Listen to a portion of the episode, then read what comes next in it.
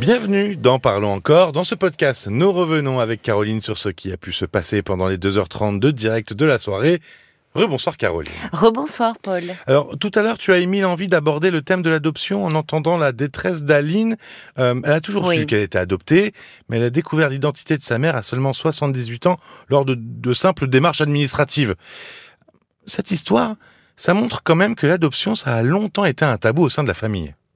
Et oui, et oui. au- Aujourd'hui, euh, au- aujourd'hui, ça paraît impossible ce genre de choses, mais euh, pendant longtemps, il y a eu quelque chose de tabou et on a caché la vérité euh, à, à- des enfants adoptés euh, qui l'apprenaient tôt ou tard.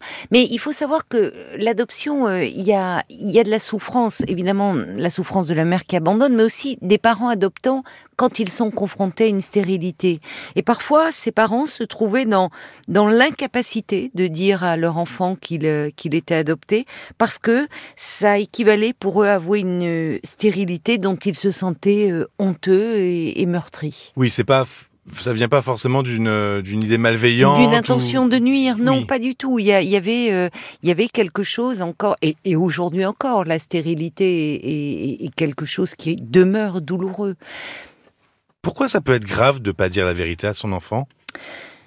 Ben parce qu'on on le coupe euh, d'une d'une partie de de son histoire euh, qui lui appartient en propre et surtout surtout finalement la vérité elle finit toujours par émerger parce qu'il y a plein de signes il y a des gens qui vont parler et, et finalement un enfant qui sent qu'on lui cache quelque chose il va toujours imaginer quelque chose de terrible.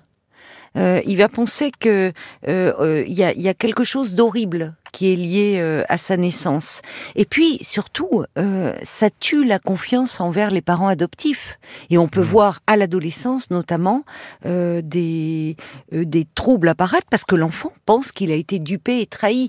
Et il y a quelque chose dans le témoignage d'Aline qui était poignant, puisque Aline disait euh, on a souvent dit on t'a sorti du ruisseau. Et ça c'est quelque chose que l'on rencontre très fréquemment où les enfants peuvent avoir une mauvaise image d'eux-mêmes parce que parfois ils sentent chez les parents adoptants un mépris vis-à-vis euh, des parents de naissance, comme les appelait euh, Françoise Dolto. Euh, donc il faut expliquer à l'enfant que les parents de naissance ils étaient pas mauvais. Au contraire, ça peut être responsable de confier son enfant quand on n'est pas en mesure soi-même de s'en occuper. Et puis surtout, il faut que l'enfant comprenne qu'il n'a pas été abandonné à cause de, de ce qu'il était, pour qu'il n'ait pas une mauvaise image de lui.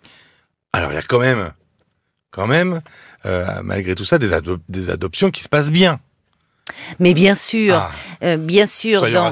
Mais euh, les enfants euh, adoptés, on a suffisamment de recul aujourd'hui et d'études cliniques qui montrent qu'ils ne souffrent pas plus de troubles que les enfants dans la population qui n'ont pas été adoptés.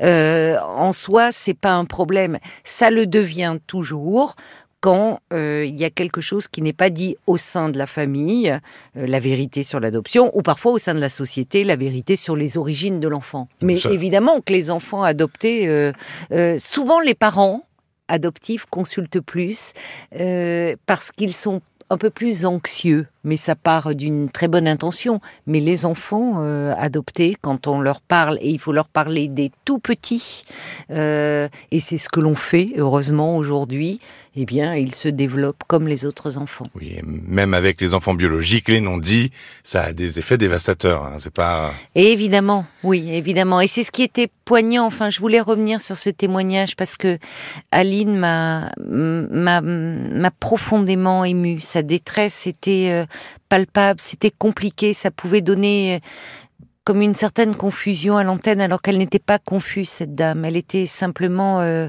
sous le choc, en état de choc. Et d'ailleurs, elle disait j'ai besoin de parler à un psychanalyste. Et c'est ce que j'ai trouvé poignant parce qu'en fait, on lui a prescrit des médicaments Oui, alors qu'elle avait besoin. Elle, elle, avait- elle savait qu'elle avait besoin de D'être ça. écoutée. Elle avait ça. besoin d'être écoutée. Une pensée pour Aline qui, euh, qui pourra être aidée Oui, et surtout j'espère écoutée. vraiment voilà. de tout cœur. Oui. Merci Caroline. Merci à toi, Paul. Nous on se retrouve très vite. N'hésitez pas à vous abonner sur l'application RTL de votre téléphone ou sur rtl.fr et puis à mettre un petit commentaire, ça fait toujours plaisir. Au revoir et bonne écoute. Parlons encore. Le podcast.